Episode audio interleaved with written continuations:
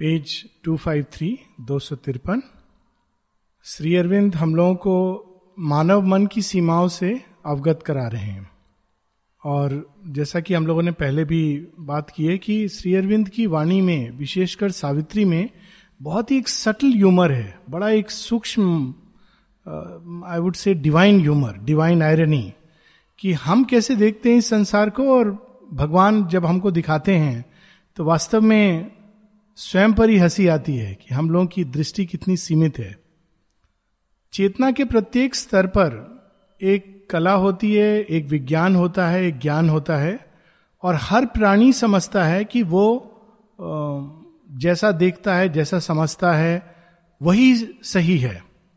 किंतु जब हम नेक्स्ट लेवल पर जाते हैं तो सब कुछ बिल्कुल अलग तरह से प्रतीत होता है। इसीलिए माने इसको कहा है रिवर्सल ऑफ़ कॉन्शियसनेस जब हम प्रत्येक लेवल जब क्रॉस करते हैं तो सब कुछ देखने की दृष्टि बदल जाती है। तो यहाँ श्री अरविंद हम लोगों को यह बता रहे हैं कि जब हम मानव मन की उच्चतम सीमा, जो तार्किक मन रैशनल माइंड उस पर खड़े होते हैं तो संसार कैसा दिखता है? और हम स्वयं के बारे में क्या समझते हैं? जीवन के बारे में कैसा समझते हैं? और आमतौर पर व्यक्ति इसी प्रकार की फिलॉसफी को लेकर जीवन जीते हैं, क्योंकि यही हमारा उच्चतम बोध है अभी तक। भविष्य में नहीं रहेगा, किंतु अभी तक। तो यहाँ पर शेरविंद आगे हम लोग बढ़ेंगे कि संसार, तार्किक मन की लेवल से कैसा दिखता है, कैसा समझ आता है। अगर हम केवल उसी दृष्टि से देखें तो कैसा प्रतीत होगा। A loaded use self worked machine appears To her eyes, eager and admiring stare, an intricate and meaningless enginery of ordered, faithful and unfailing chance. तो कहते हैं कि ऐसा प्रतीत होता है मानो एक बहुत ही विराट मशीन है और इस मशीन में सब कुछ एक व्यवस्थित रूप में भी है लेकिन अगर कोई पूछे ये क्यों हो रहा है तो चांस के कारण वो क्यों हो रहा है? चांस के कारण। लेकिन हर चीज़ के साथ एक व्यवस्था जुड़ी हुई है। विशाल मशीन के रूप में संसार प्रकट होता है। Ingenious and meticulous and minute कैसी मशीन है ये? ऐसी जिसकी हम कल्पना नहीं कर सकते। इंजीनियस एक कोई किसी ने ओरिजिनल थॉट के साथ प्लान किया है। साथ में इंट्रिकेट एक दूसरे से इस तरह से जुड़ी हुई हैं इसकी प्रोसेसेस कि सच तो ये है कि एक एक अणु जो एक स्थान पे है, वो ब्रह्मांड के दूसरे कोने से जुड़ा हुआ है। ऐसे सूक्ष्म तार हैं और माइन्यूट डिटेल में एक परफेक्शन काम करता है। अगर हम एक एक पत्ते को देखें तो दो पत्ते एक जैसे नहीं होते, एक ही पेड़ के। दो फिंगर दो, हम लोगों के फिंगरप्रिंट एक जैसे नहीं होते। तो अक्सर लोग कहते हैं ना ओरिजिनल डिटेक्टिव संसार का पहला जासूस कौन है? तो सबसे पहला तो भगवान ही है, जिसने ऑलरेडी एक लूप होल बना दिया कि कितना भी क्राइम कर लो फिंगरप्रिंट सबका अलग अलग है। ये बनाने वाले की रचना देखिए कितनी सुंदर है, अद्भुत है कि आदमी फिंगरप्रिंट अच्छा मनुष्य जब उसको तोड़ने की चेष्टा करता है तो आजकल डीएनए प्रिंट्स सबके यूनिक हैं। तो भगवान ने एकत्व के साथ साथ अनेकत्व अनेकत्व में हर चीज़ का अपना एक पृथक सत्य इस प्रकार से माइन्यूट मशीन है, खासकर जब हम लोग शरीर को पढ़ते हैं, शरीर की रचना देखते हैं तो आश्चर्य से भर जाते हैं कि कितनी अद्भुत रचना की है। देखिए हार्ट एक मशीन है मशीन ही है एक्चुअली बाहर से। लेकिन जब हम लोग को दिया जाता है तो उसकी बिना लिखित गारंटी होती है आराम से अगर हम कुछ ना करें ठीक ठाक चलें तो पचहत्तर अस्सी साल। और हम बहुत इसको खराब करते जाएँ, इसमें पता नहीं क्या क्या कूड़ा कचरा डालते जाएँ, फिर भी खींच लेता है। और हर समय उसकी धड़कन एवरी थिंग इज़ ऑर्डर्ड हम कल्पना नहीं कर सकते कि मशीन कैसे चलती रहती है, नींद में भी चल रही है। श्वास चल रही है, हृदय स्पंदन कर रहा है छोटी छोटी धमनियों में खून बह रहा है। तो शेरविंद बता रहे हैं, जब हम तार्किक मन से देखते हैं तो आश्चर्य से भर जाते हैं। इंट्रिकेट माइन्यूट एक एक चीज़ का ध्यान रखा गया है इस मशीन में। It's brute unconscious and accurate device यहाँ पर एक बड़ा छोटा सा एक सटल ह्यूमर है कि हम लोग कहते हैं कि ये शरीर क्या है, ये संसार क्या है तो जड़ तत्व है, अचेतन है। तो अब शेयरबिंद कहते हैं it's brute unconscious accurate device कि कितनी अद्भुत बात है कि अचेतन है, जड़ है, लेकिन एक्यूरेट है। जैसे घड़ी को आप वाइंड कर दे, इस पर बहुत इंटरेस्टिंग किताबें लिखी गई हैं। एक वैज्ञानिक है जो बिल्कुल भगवान को नहीं मानता और अटैक करता है। तो मेरा उसके साथ एक मैंने उसको एक लिखा भी था रिजॉइंडर के रूप में। तो उसने किताब लिखी है द ब्लाइंड वॉच मेकर कहता है, संसार एक ऐसा लगता है कि किसी व्यक्ति ने, किसी अंधे ने एक घड़ी बना दी ब्लाइंड वॉच मेकर अब वो बना दी, अब वो अपने आप टिक करती जा रही है कॉन्स्टेंटली चल रही है। तो उसका अपना एक सोच है, लेकिन वो तार्किक मन की सोच है। Unrolls an unerring march maps a sure road तो यहाँ पर भी वो ह्यूमर है कि हम कहते हैं जड़ जगत, अपने आप आ गया अनकॉन्शियस है सब कुछ। लेकिन देखिए, इसमें हर चीज़ के साथ एक प्लान चल रहा है। अगर हम लंबे पैसेज को देखें कि पौधा, पौधे से पशु कीट, पतंग, फिर पशु पशु के बाद मनुष्य तो हर चीज़ के पीछे मिलियंस ऑफ़ ईयर्स की सोच है। और इसकी बात हम लोगों ने ट्यूसडे क्लास में भी एक बार की है कि सबसे पहले जब पशु से, जो चौपाया जीव था, उससे दो पाए का जीव मनुष्य बनने की प्रक्रिया हुई तो प्रकृति ने क्या चीज़ें बदली? ब्रेन व्रेन तो बाद में पहले उसने मनुष्य के अंगूठे को इस प्रकार कर दिया कि वो इस तरह से जोड़ सके। ये बाकी पशु नहीं कर सकते हैं। ये केवल मनुष्य कर सकता है इस तरह से।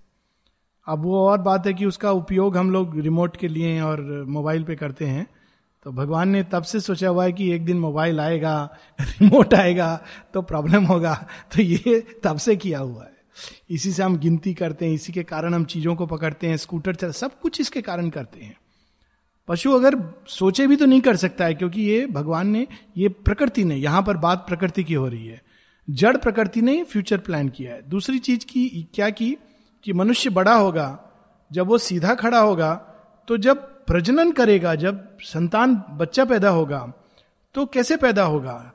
तो उसने लड़कियों को हिप बोन को स्ट्रक्चर चेंज कर दिया, प्रजनन का सोच के, और यूट्रस को सब चीज़ को थोड़ा कंप्रेस कर दिया। कंप्रेस करने से विकास कैसे होगा ब्रेन का?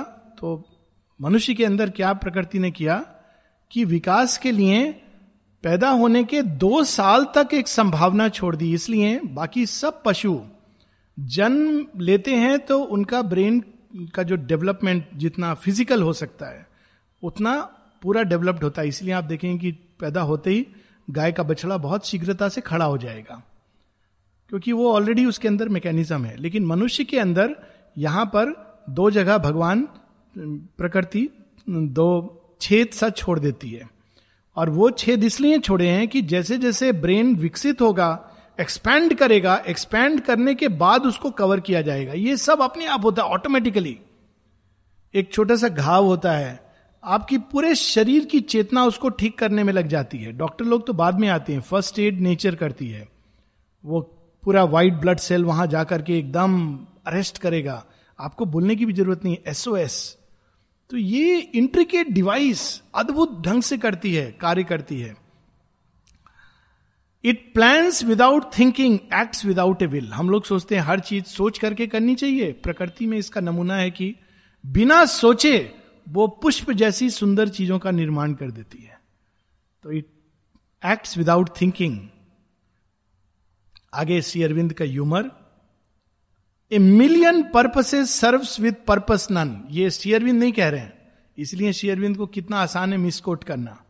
कोई इस लाइन को कोट कर दे, नीचे लिख दे, श्री और Aurobindo a million purposes serve with purpose none बोले, देखो, जीवन में कोई पर्पस नहीं है, श्री अरविंद कह रहे हैं। श्री अरविंद, तार्किक मन से कैसा प्रतीत होता है? वैज्ञानिक से पूछो, ये क्यों है? ये इसलिए है क्योंकि इससे ये होता है। तो वो क्यों है? वो इसलिए है क्योंकि इससे ये होता है। तो हर चीज़ में वो पर्पस बता देगा। हार्ट क्यों धड़कता है? ताकि खून जा सके। खून क्यों बहता है? ताकि एक एक ऑर्गन को खून सप्लाई हो सके। ऑर्गन में खून क्यों जाता है? ताकि कोशिकाएँ स्वस्थ रह सकें। कोशिकाएँ स्वस्थ क्यों है? ताकि वे अपना काम कर सकें। तो पूछिए, लेकिन जीवन का पर्पस क्या है? जीवन का कोई पर्पस नहीं है। तो यहाँ श्री अरविंद, उस सूक्ष्म जैसा बात हुई डिवाइन आयरनी इन लाइफ कि सब चीज़ के पीछे वैज्ञानिक पर्पस बताते हैं, लेकिन कहते हैं सारी मशीन के पीछे कोई पर्पस नहीं है, अपने आप आ गई है। And builds a rational world without a mind ये भी एक अद्भुत बात है कि इस, लोग कहते हैं इस संसार के पीछे कोई मन, मानसिकता, सोच, ये सब कुछ नहीं है, अपने आप आ गया है। इस अपने आप, इसका एक संस्कृत में बड़ा सुंदर वाक्य है, अघटन घटन पतियसी। एक ऐसी घटना जो घट नहीं सकती, वो घट गई। कौन सी घटना जो घट नहीं सकती, घट गई? रैशनल माइंड विचारवान मनुष्य पैदा हो गया। किस चीज़ से बना? उन तत्वों से बना जिसके अंदर विचार है ही नहीं। जीन्स जीन्स सोच सकते हैं, नहीं सोच सकते हैं।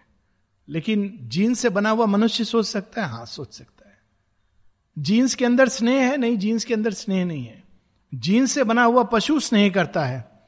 इसको सीयरबिंद ने बड़े विस्तार से प्रॉब्लम ऑफ़ रीबर्थ में बहुत डिटेल में बताया है और अब वैज्ञानिक इस शब्द को यूज़ करने लगे हैं। उन्होंने बताया एक्सप्लेनेटरी गैप हम जिस चीज़ के आधार पर एक्सप्लेन करते हैं, उन दोनों के बीच एक गैप है, जिसको छलांग लगाना असंभव है। कि किस प्रकार से एक बीज है, हम लोग बो देते हैं, सबसे बड़ा मेरेकिल आप बीज बो देते हैं आम का। तो कोई पूछेगा, यहाँ का आएगा? आम का पेड़ आएगा। पक्का है पक्का है, हंड्रेड परसेंट। अब सोचिए, बीज के अंदर क्या है कि आम का पेड़ निकलता है? क्यों निकलता है? कैसे निकलता है? कैसे जीन्स इस तरह से एक्ट करती जाती हैं कि उसके अंदर से आम का ही पेड़ निकलेगा, बबुल का पेड़ नहीं निकलेगा? एक प्रज्ञा कार्य करती है। वही जीन्स है। बबुल के अंदर वही जीन्स है, इसके अंदर, हर चीज़ के अंदर वही जीन्स है। लेकिन हर एक जाति प्रजाति के अंदर वो उस प्रकार से काम करेंगी, जैसे किसी कंप्यूटर साइंटिस्ट ने महाप्रोग्रामिंग कर दी और उस प्रोग्रामिंग के अनुसार वो अनफोल्ड करेंगी। तो यहाँ ये सब, देखिए साइंस श्री अरविंद कितने अद्भुत ढंग से बताते हैं। किसी मूर्ख ने लिखा, श्री अरविंद ने कई बातें लिखी हैं, लेकिन तब उनको मॉलिकुलर जेनेटिक्स के बारे में पता नहीं था। श्री अरविंद बिल्कुल जानते थे इवन मॉडर्न साइंटिफिक डिस्कवरीज को as we read we will see it has no mover no maker no idea its vast self action toils without a cause अगर कोई कार जारी हो, कोई पूछे, अरे वाह, बड़ी अच्छी कार लग रही है. हाँ अच्छी लग रही है।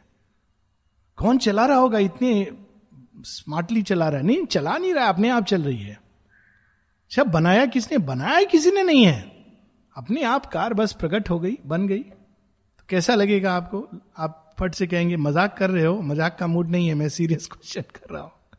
लेकिन जब वैज्ञानिक यही चीज़ कहता है तो हम उसको नहीं कहते। हम उसको स्वीकार कर लेते हैं। संसार किसने बनाया? बनाया किसी ने नहीं। अपने आप इतना विराट संसार प्रकट हो गया। तो यहाँ शेरविंद उसको बता रहे हैं। It has no mover no maker no idea its vast self action toils without a cause a lifeless energy irresistibly driven death's head on the body of necessity and genders life and fathers consciousness वैज्ञानिक क्या कहते हैं? तार्किक मन से जो जीवन को पढ़ते हैं इस सारे संसार के पीछे एक ऊर्जा है। ऊर्जा जीवित है? नहीं नहीं, जीवित नहीं है। निर्जीव ऊर्जा है, जड़ तत्व की ऊर्जा है। अच्छा उस जड़ तत्व की ऊर्जा ने मृत्यु को सर पर धारण करके नेसेसिटी को अपना यंत्र बनाकर जीवन प्रकट कर दिया। तो कैसा आश्चर्य होता है कि ये कैसे संभव है। लेकिन उसी प्रकार से तार्किक मन का वैज्ञानिक कहता है then wonders why all was and whence it came our thoughts are part of the immense machine our ponderings but a freak of matter's law ये तार्किक मन के वैज्ञानिक का कहना है कि ये विचार क्या होता है? हमारे सर्किट ब्रेन के अंदर कॉन्स्टेंटली uh, काम करते हैं और वो सर्किट के कारण विचार आते हैं। मिस्टिक क्या कहता है? विचार बाहर से आते हैं।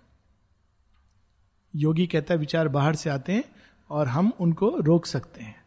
और ये केवल प्रोसेसेस हैं जिनके द्वारा वो जड़ भूमि पर प्रवेश करते हैं।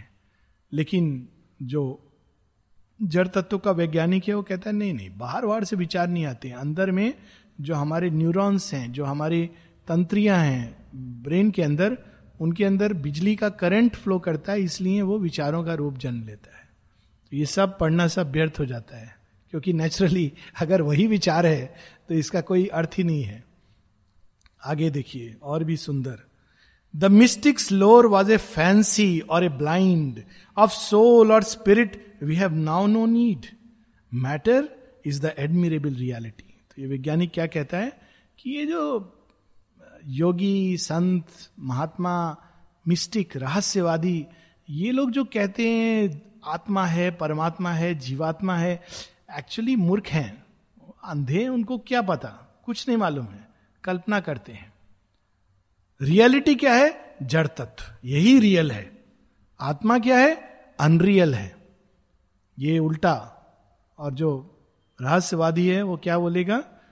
आत्मा ही रियल है और जड़ तत्व अनरियल है। लेकिन वो कहते हैं, आत्मा आत्मा अनरियल है। आत्मा उतना तो थोड़ा भाँग उंग लेके लोग कल्पना करते हैं। या भोजन थोड़ा ज़्यादा खा लेते हैं तो फिर ये सब दिमाग में आता है। या कम खाते हैं तो। लेकिन असली चीज़ शरीर, देह।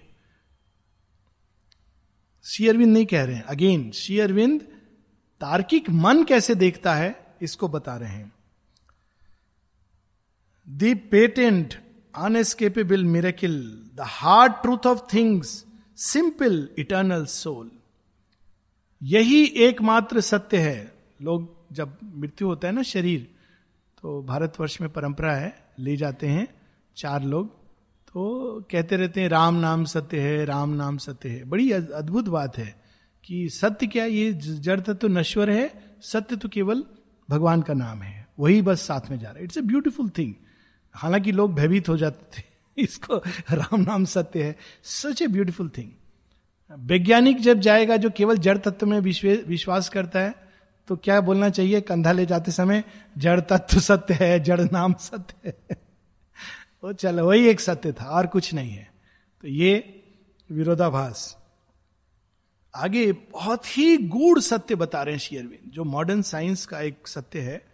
A suicidal rash expenditure creating the world by a mystery of self loss has poured its scattered work on M space mystery of self loss ये प्योर फिजिक्स है।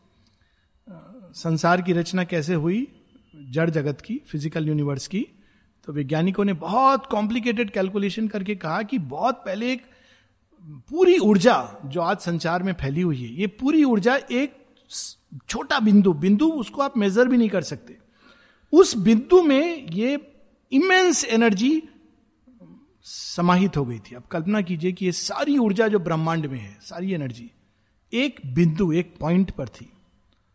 और अचानक वो पॉइंट फट पड़ता है और उस सारी ऊर्जा फैल जाती है पूरे विश्व में। विश्व मतलब केवल सोलर सिस्टम नहीं, पूरे ब्रह्मांड में। और ऐसे फैली है कि वो अभी तक वो जो ऊर्जा विस्फोट से, जो पहला विस्फोट हुआ, जो भगवान ने पहला दिवाली सेलिब्रेट किया तो अभी तक वो यूनिवर्स को एक्सपैंड करती जा रही है। इस यूनिवर्स को बने हुए 20 बिलियन साल हो गए हैं। बिलियन कितने हुए? मिलियन छह ज़ीरो हुए। तो बिलियन हो गए छ में दो आठ। आठ ज़ीरो। बीस के आगे आठ ज़ीरो लगा दीजिए। इतने वर्षों से पहले ब्रह्मांड ऐसा वैज्ञानिक को कहना है, विस्फोट हुआ उस एक बिंदु का। और उस बिंदु से अनेकों अनेक जो ऊर्जा निकली वो धीरे धीरे उसने गैस का फॉर्म लिया फायर का फॉर्म लिया। ये सब शेयरविंद ने सावित्री में लिखा हुआ है, कैंटो वन में बुक टू के, जो पहले हम लोगों ने पढ़ा है।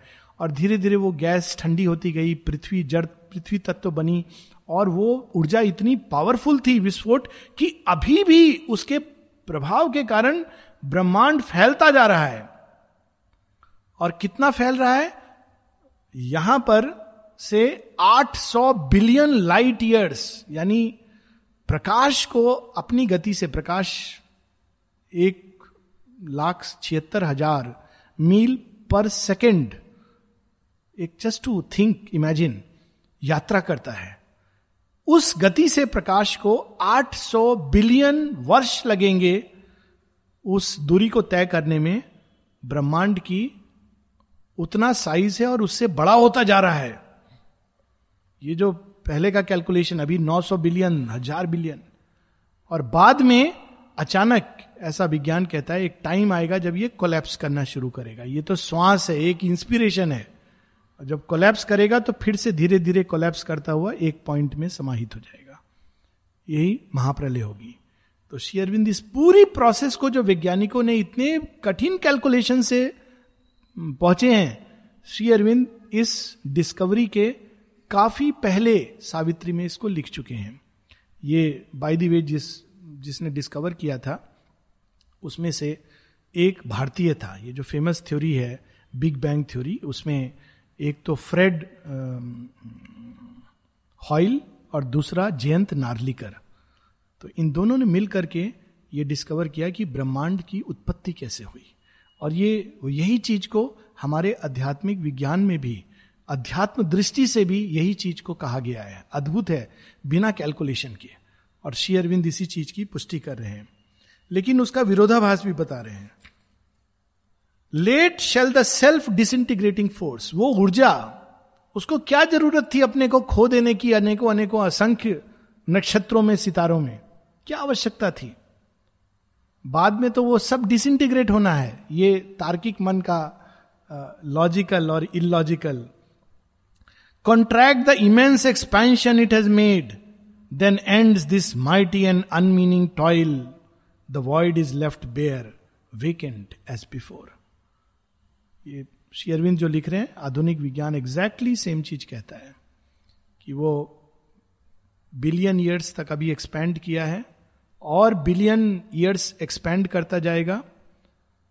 कई मिलियन ईयर्स के बाद हमारा सूर्य ठंडा होगा और धीरे धीरे सारे तारे अपने प्रकाश को अपने ही अंदर फट कर इम्प्लोड करके एक डार्क ब्लैक होल में परिवर्तित हो जाएँगे और फिर धीरे धीरे ब्रह्मांड विपरीत दिशा में दौड़ने लगेगा, यानी बाहर से भीतर की ओर। करते करते ओवर मेनी बिलियन ईयर्स फिर से वो उस बिंदु की अवस्था में जाकर समाप्त हो जाएगा। ऐसा वैज्ञानिकों का कहना है। इस पर माने टिप्पणी किए एजेंडा में but I am resisting going to that now thus vindicated crowned the grand new thought और इसको वैज्ञानिकों ने, या मनुष्यों ने कहा है दिस इज़ एनलाइटनमेंट तो आप जब सर्च करेंगे Google search age of enlightenment तो एज ऑफ़ एनलाइटनमेंट इस प्रकार से तार्किक मन, खासकर यूरोप में ये तार्किक मन ने इस प्रकार से चीज़ें डिस्कवर की तो उसको कहा जाता है एज ऑफ़ एनलाइटनमेंट ये एज ऑफ़ एनलाइटनमेंट नहीं है, ये तो केवल एक प्रारंभिक लैंप है। Explain the world and mastered all its laws thus the dumb roots woke wield tremendous powers it bound to service the unconscious djinns that sleep unused in matter's ignorant trance all was precise rigid indubitable इस प्रकार से new thought किसको कह रहे हैं? नई चेतना के thought को नहीं। शेयरविंद यहाँ ह्यूमर है थ्रू एंड थ्रू ह्यूमर है। तार्किक मन, जिसको वैज्ञानिक कहता है यह है असली विचार। जो मनीषियों ने, ऋषियों ने विचार किया, वो तो कल्पना थी। ये है प्रकाशवान विचार। और इसके अनुसार एक समय आएगा जब मैटर कोलैप्स हो जाएगा। मैटर ही एकमात्र सत्र है। और मैटर के अंदर छिपी शक्तियों को ढूंढो और उनके द्वारा अपने संसार को नया बनाओ। तो वैज्ञानिकों ने क्या किया? अचेतन जड़ के अंदर शक्तियों को निकाला और उनके द्वारा जगत की बिल्कुल नई रचना की। ये फैक्ट है। आप देखिए जो कंप्यूटर सारा आज कंप्यूटर से जगत चलता है। और वर्ड भी सुना होगा आपने, Silicon Valley, silicon chip. Same चीज़ जो जिसकी मट्टी बनती है, धूल, उसी तत्व का एक थोड़ा सा ऑल्टर्ड रूप। और उसके अंदर इतनी बड़ी संभावना कि वो मनुष्य को चाँद तक और मंगल ग्रह तक और आगे भेज सकता है। All is the work of computer और वो डिस्कवरी कहाँ से हुई? धूल के अंदर लिटरली अगर इसको थोड़ा पॉइटिक ढंग से कहा जाए तो धूल के कण के अंदर वैज्ञानिकों ने उस शक्ति को ढूंढा। तार्किक मन की देखिए कितनी संभावनाएँ। सीमाएँ भी और संभावनाएँ भी। उस शक्ति को निकाल लिया और उसके द्वारा पूरे जगत को ये सब प्रकाश वगैरह सब जो देखते हैं मिराकिल हवाई जहाज़ उड़ता है, ये सब हम लोगों को प्रश्न करने चाहिए, कैसे उड़ता है? ये तो असंभव लगता है, कैसे उड़ता है? बड़ा इंटरेस्टिंग है, पूरा उड़ने का जो उसका प्रिंसिपल है, गाड़ी कैसे चलती है छोटी छोटी चीज़ें वैज्ञानिकों ने उस ऊर्जा को पकड़ा, जो जड़ तत्व के अंदर है। तो अगर इसके आगे शेयरविंद इस प्रश्न को अभी उठा नहीं रहे हैं, लेकिन ह्यूमन साइकिल में इस प्रश्न को उठाते हैं कि यदि जड़ तत्व की ऊर्जा से मनुष्य ने इतना कुछ किया है तो प्राण तत्व, मन तत्व और आध्यात्मिक ऊर्जा से क्या क्या नहीं करेगा? नया महाभारत आ रहा है। बहुत अच्छा है। Please see it B R Chopra के महाभारत से बेटर है। This my own my own opinion तो जब हम देखते हैं कि अर्जुन हाथ रखता है और तीर प्रकट हो जाता है तो लोग कहेंगे, क्या कल्पना है? ये कल्पना नहीं है। They knew how matter can be mastered by spiritual strength क्योंकि अर्जुन ने ये केवल आउटर टेक्नोलॉजी से नहीं किया था। अर्जुन ने निद्रा पर जीते जीता था। अर्जुन इंद्रियों पर जीत चुका था। That is how he could master that is how he could become such an instrument ऐसा यंत्र बन सका भगवान का। ये सब चीज़ों को उसने जीता था। और ये संभव है माता जी से पवित्रता ने कहा था कि ऐसा आ, मैंने पता लगा लिया है कि एक बर्छे की नोक पर या तीर की नोक पर न्यूक्लियर रिएक्शन कैसे किया जा सकता है। He had discovered the formula माँ कहती है, तुम, तुमको पता है और तुमने मुझे बताया, अब इसको विस्मृत कर दो। क्योंकि अभी मनुष्य अगर इसको मिल गया तो वो पता नहीं क्या करेगा। कि एक तीर की नोक पर, जिसको हम ब्रह्मास्त्र कहते हैं, ये संभावना छिपी है। पर हम लोग स्वयं उसको एक्सप्लोर नहीं करते हैं। तो लेकिन इसके बाद क्या हुआ? वो अद्भुत था। भगवान देखते रहे मनुष्य क्या क्या कर रहा है, खेल खेल रहा है। फिर भगवान ने कहा, चलो अब मेरी ओर से भी एक चाल। जो कहते हैं ना, भगवान के साथ जब खेल खेलते हैं, आप सौ चाल चलते हैं, फिर भगवान एक चाल चलता है। सौ चाल में आपको जहाँ ले जाना है, ले जाइए। फिर एक साल चाल चलेगा। जैसे लूडो होता था ना, एकदम चलते चलते आप पहुँच गए। 98 पर एक सांप काटेगा और आप वापस दो पर आएँगे। तो गॉड प्लेज लाइक दिस ये एक्चुअली इसके पीछे एक स्टोरी भी है मैं बताता हूँ। But when on matter's rock of ages based a whole stood up firm and clear cut and safe all staggered back into a sea of doubt this solid scheme melted in endless flux जब विज्ञान ने finally prove कर दिया, जड़ तत्व ऐसा है, इसमें न्यूटन की पहली लॉ है, दूसरी लॉ है, तीसरी लॉ है, इस प्रकार से काम करती हैं चीज़ें, सब कुछ उसने प्रूव करके सब संसार में जान गए कैसे चीज़ें बनी हैं। तब भगवान ने कहा, अब मैं खेलूँगा। भगवान ने किसके थ्रू खेला? दो लोगों के थ्रू खेल खेला। इसमें रियल स्टोरी यह है कि 1900 यानी 1900 1901 की बात है। एक साइंस कांग्रेस हुई, जिसमें सारे वैज्ञानिक उस समय के बड़े फ़ेमस फ़ेमस आए। और उन सब वैज्ञानिकों ने कहा मिलकर कि अब हमने जान लिया कि संसार कैसे बना है। खाली दो चीज़ें हैं जिनके बारे में हम अभी पूरी तरह नहीं जानते। साल के अंत तक जान जाएँगे। क्या दो चीज़ें हैं? तारों की गति। जब हम कैलकुलेट करते हैं इस विज्ञान के आधार पर तो एक्यूरेट नहीं होती। और दूसरा, थोड़ा सा वो कॉम्प्लिकेटेड है मैक्स प्लैंक इफ़ेक्ट वो बाद में उसका नाम मैक्स प्लैंक इफ़ेक्ट हुआ कि ऊर्जा जब निकलती है किसी भी तत्व के अंदर से तो उसको हम पूरी तरह कैलकुलेट नहीं कर पाते। वो हो जाएगा साल के अंत तक।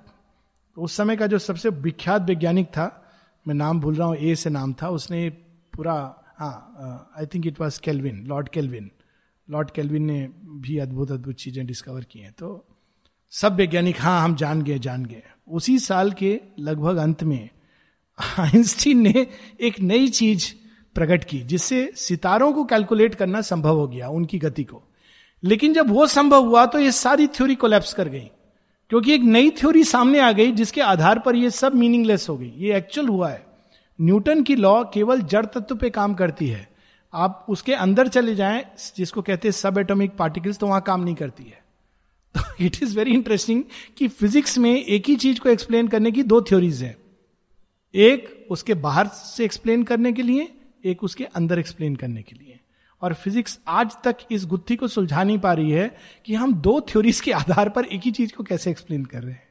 दिस इज़ वेरी इंटरेस्टिंग और माँ ने जब ये डिस्कवरीज हुई बाद में माँ कहती है they have entered into the domain of the occult वैज्ञानिक बिना जाने अब गुह्य विद्या के क्षेत्र में चले गए हैं और यहाँ उसी का वर्णन है। This solid scheme melted in endless flux she had met the formless power inventor of forms forms कैसे? ये सब तो हो गया, लेकिन फॉर्म बना कैसे? इलेक्ट्रॉन प्रोटोन न्यूट्रॉन और उसके अंदर उनका बिहेवियर अरे ये कैसे हुआ? ये पहले भी इसी क्लास में बात हो चुकी है कि ये टेबल कैसे बनी? ये तो सॉलिड है। कोई भी बोलेगा सॉलिड है। लेकिन वैज्ञानिक बोलेंगे सॉलिड भी है और सॉलिड नहीं भी है। क्योंकि ये तो बनी किस चीज़ से है? अणुओं से। अणु क्या है? एक परसेंट ऊर्जा 99.99 परसेंट एम स्पेस एंड 0.01 परसेंट एनर्जी तो ये एनर्जी पार्टिकल और एम स्पेस से सॉलिड कैसे बना? वी डोंट नो हम खोज रहे हैं। So this is the mystery भगवान ने एक डाइस खेला। फिर से सबके दिमाग में डाउट आ गया कि हम लोगों ने थ्योरीज बनाई थी। ये क्या हुआ? इनका क्या हुआ? Suddenly she stumbled upon things unseen quantum world की बात हो रही है। अणु के अंदर जो शक्ति है, वह जो दिखाई नहीं देती थी। A lightning from the undiscovered truth started her eyes with its perplexing glare and dug a gulf between the real and known इसीलिए आइंस्टीन जिसको यंत्र बनाया भगवान ने विज्ञान के क्षेत्र में यह चीज़ लाने का, वो सब कुछ करने के बाद कहता है कहता है कि वास्तव में संसार एक रहस्य है, एक वंडर है, और यदि इससे हम वंडर को हटा लें तो ये संसार संसार नहीं रहेगा। ही बिलीव्ड इन गॉड कहते संसार को देखकर मुझे विश्वास होता है कि वास्तव में there is something called as divine something called as that mysterious power इतना अद्भुत है। आइंस्टीन की बात कभी और I am resisting the temptation क्योंकि उसकी थ्योरीज बड़ी इंटरेस्टिंग है। Till all her knowledge seemed an ignorance जो कुछ जानता था, अचानक वो इग्नोरेंस लगने लगा। जैसे आने वाले समय में 10-20 साल बाद का जो विज्ञान होगा हेल्थ के फ़ील्ड में निश्चित रूप से, वो कहेगा, अरे, ये लोग कितने प्रिमिटिव थे, हम लोगों की बात करेगा। जब इनका घुटना खराब होता था तो घुटना बदलते थे, काट करके। ये भगवान, कैसे क्रूड लोग थे, आने वाले वैज्ञानिक बोलेंगे। हार्ट अटैक होता था तो वो जा करके मशीन पर लगा करके हार्ट को चीर कर उसे अंदर साफ़ करते थे ये ऐसा काम करते थे ये लोग। हंसेंगे हम लोगों पर। क्योंकि उन लोगों ने एक नया तरीका डिस्कवर किया होगा, जिसमें ये सब की ज़रूरत नहीं रहेगी। माँ माँ सर्जरी के फेवर में नहीं थी। माँ कहती थी it's very violent mother was never in favour of surgery surgery के कारण मनुष्य की बहुत सारी नेचुरल हीलिंग जो प्रोसेस है खत्म हो गई हैं। क्योंकि अब वो लगता है कि easy solution it's very violent once more the world was made a wonder web फिर से वही आश्चर्य लगने लगा। सारे उत्तरों के बाद फिर से यह संसार आश्चर्य रहस्य से भर गया। A magic's process in a magical space an unintelligible miracle's depth whose source is lost in the ineffable अंत में फिर से वैज्ञानिक कहने लगे, नहीं नहीं, हमको लगता था हम सब जान गए हैं। ये तो मैजिक है। पता नहीं कैसे होता है। It in a crash of values once more we face the blank unknowable in a crash of values in a huge doom crack in the sputter and scatter of her breaking work she lost her clear conceived constructed world एक बहुत बड़ी चीज़ है जिसको Einstein नहीं पूरा कर पाए कि सब चीज़ों को एक ऐसी थ्योरी जिसमें एक ऐसा मैथमेटिकल फॉर्मूला जिसमें हम संसार में ऊर्जा का जितना भी खेल है, शक्तियों का खेल है, उस सबको हम एक फॉर्मूला में कन्वर्ट कर पाए। तो जब भी प्रयास किया तो देखा कि वो संभव नहीं है। वो कोई ना कोई चीज़, बड़ी कॉम्प्लिकेटेड मैथमेटिक्स है। तो स्टीफन हॉकिंग आपने देखा होगा कभी कभी फ़ोटो एकदम पैरालाइज्ड आदमी है जो बैठा रहता है व्हील चेयर में। I think he is probably died something तो उसने ये प्रयास किया ये थ्योरी ऑफ़ एवरीथिंग बहुत ब्रिलियंट ब्रेन है उसका। uh, लेकिन उसी रिचर्ड डॉकिन की तरह वो विश्वास नहीं करता कि कोई उच्चतर सत्ता है। लेकिन साथ ही एक और वैज्ञानिक है स्वीडन का वैज्ञानिक जिसने एक थ्योरी दी स्ट्रिंग थ्योरी और सुपर स्ट्रिंग थ्योरी तो उसका यह मानना है कि हम एक्सप्लेन कर सकते हैं सब शक्तियों के खेल को लेकिन तब हमको कई डायमेंशंस के बारे में बोलना पड़ेगा। कि ये संसार केवल फ़िज़िकल प्लेन पर नहीं है और अन्य स्तर हैं जिन पर ऊर्जा का खेल होता है। देखिए कैसे विज्ञान अध्यात्म के करीब आ जाता है। शेयरविंद बताते हैं चेतना के स्तर इत्यादि, क्योंकि उसके अंदर एक खोज की, सत्य की खोज है। A quantum dance remained a sprawl of chance in energy's stupendous tripping world a ceaseless motion in the unbounded void invented forms without a thought और एम अब वैज्ञानिक एक कदम नीचे चली गई तर्क की शक्ति और उसने क्वांटम मैकेनिक्स क्वांटम जगत को सब एटॉमिक जगत को, जो अणु के अंदर एक छिपा हुआ शक्तियों का खेल है, ऊर्जा है, उसको पकड़ लिया। Necessity and cause where shapeless gross matter was an incident in being's flow तो फिर ऐसा प्रतीत होने लगा कि वास्तव में जड़ तत्व तो रियल नहीं है, ऊर्जा रियल है एनर्जी का फ्लो रियल है। और उसमें जड़ तत्व तो मात्र एक अचानक घटित हो जाने वाली छोटी सी घटना है। Law but a clockwork habit of blind force शेयरविंद ने रिचर्ड डॉकिंस की पुस्तक को एक लाइन में समराइज कर दिया कि जिसको हम कहते हैं कि ये लॉ है, सृष्टि में वास्तव में कोई नियम नहीं है। ये हम लोग का मन है, जो सोचता है नियम है। ये हुआ तो वैसा हुआ। खट्टा खाने से गला बैठ जाता है, दही खाने से बीमार हो जाता है, यहाँ से कचौड़ी खा लेने से पेट खराब हो जाता है।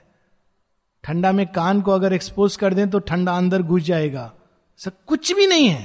It's all just in our mind और चूँकि हम विश्वास करते हैं तो ऐसा होने लगता है। फिर हैबिट हो जाती है। हम कहते देखो, हुआ। आप बोले थे कि ठंडा से कुछ नहीं होता है। हमने कोशिश किया, लेकिन देखिए, क्या हुआ? बीमार हो के आपके पास आना पड़ा। You can't convince it is your thought which is creating और फिर वो हैबिट हो जाता है। और हैबिट को हम कहते हैं कि यही लॉ है। वास्तव में ये कोई विधान नहीं है। ये हैबिट है नेचर की। और उस हैबिट को हम ऐसा सत्य समझ बैठते हैं। इसका मतलब ये नहीं कि विधान नहीं है, लेकिन वो विधान सूक्ष्म है, वो सब बाद में शेरविंद बताएँगे। Ideals ethics systems had no base भौतिक स्तर पे तर्क से अगर हम समझेंगे तो संसार में लगता है वास्तव में आइडियल, एथिक अच्छा किया तो अच्छा होगा, बुरा किया तो बुरा होगा, ऐसा कुछ नहीं होता है। विश्वास करने के लिए अच्छा है, लेकिन रियलिटी में ये नहीं होता है। होता किस लेवल पर है? बहुत गहरे लेवल पर। ह्यूमन लेवल पर यह नहीं एक्ट करता है। ह्यूमन चेतना से हम उसको नहीं समझ सकते, क्योंकि ह्यूमन चेतना से जिसको हम अच्छा कहते हैं और जिसको हम बुरा कहते हैं, दोनों ही अज्ञान है। एक उच्चतर चेतना से इस, ये दृष्टि बिल्कुल भिन्न होती है। लेकिन मानवीय लेवल पे, जिसको हम समझते हैं अच्छा और बुरा that is not the right इसलिए इंडिया में, भारतीय अध्यात्म में ये शब्द नहीं यूज़ होता था। अच्छा बुरा तो मॉडर्न इन्वेंशन है। भारतीय अध्यात्म में शब्द जो यूज़ होता था, धर्म, जिसका बहुत गहरा अर्थ था। धर्म क्या है? अधर्म क्या है? और वो हर लेवल पर अप्लाई करता था। मैटर पर, जीवन में मानवीय संबंधों में भगवान की ओर सब चीज़ में अप्लाई करता था। तो उसके अनुसार प्रतिक्रियाएँ होती थी। लास्ट दो तीन लाइन फिर रुकेंगे। एंड सून कोलैप्स्ड और without sanction lived all grow a chaos a heave and clash and strife क्योंकि वास्तव में ये संसार अगर केवल ऊर्जा है, केवल जड़ तत्व है तो फिर पूजा, पाठ अच्छा बनना, जीवन में जो भी हाई वैल्यूज़ हैं सहृदयता, सहिष्णुता, दया, इन सब का कोई मतलब ही नहीं रह जाता। क्योंकि वास्तव में अगर जड़ तत्व ही सत्य है तो फिर ये सब करने की क्या ज़रूरत है? देर इज़ नो पॉइंट क्योंकि वास्तव में दैट इज़ ओनली ट्रूथ तो शेयरविंद कहते हैं, जैसे ही विज्ञान ने इसको डिस्कवर किया तो उसकी अवस्था वैसे हो गई, जैसे काली ने शिव के ऊपर पाँव रखा। ये मैंने क्या ढूंढ दिया? इसको ढूँढने ढूँढने से तो मेरा ही अपना जीवन और मेरी अपनी खोज मेरा अपना अस्तित्व ही व्यर्थ हो गया। It is explain further in the lines that follow कि वास्तव में जीवन अगर जड़ तत्व है और केवल एक मैकेनिकल ऊर्जा है तो किसी भी अच्छाई की किसी भी बुराई का कोई अर्थ नहीं होता। तो उस आधार पर तर्क के आधार पर जो लोग के, केवल रीजन में विश्वास करते हैं टेलीविज़न पर बहुत डिबेट होता है वामपंथी लोग। तो उनको कहना चाहिए, फिर आप ये सब न्याय, इन सब में क्यों विश्वास करते हो? वास्तव में नहीं करते हैं वो लोग। उन हाईएस्ट फिलोसफी में डोंट बिलीव क्योंकि न्याय का फिर कोई औचित्य ही नहीं है। न्याय क्या? अन्याय क्या? पाप क्या? पुण्य क्या? जड़ तत्व का खेल है। किसी ने किसी को मार दिया, उसमें क्या प्रॉब्लम है? अगर दूसरा पकड़ लेगा तो पकड़ के मार देगा। जेल देने की, उस पर इतना डिबेट करने की कोर्ट में पैसा वेस्ट करने की क्या ज़रूरत है? ये इस प्रकार की फिलॉसफी, तार्किक मन इस पैराडॉक्स में चला जाता है कि वास्तव में अगर ये सच है तो किसी चीज़ का कोई मूल्य नहीं है, किसी चीज़ का कोई महत्व नहीं है। और जो समाज इसके आधार पर जीवन को खड़ा करते हैं, उनकी यही अवस्था होती है, अंत में। All grew a chaos heave and clash and strife जो भारत के डेमोक्रेसी में हो रहा है। हम लोग यहाँ रुकेंगे। अगले हफ़्ते कंटिन्यू करेंगे।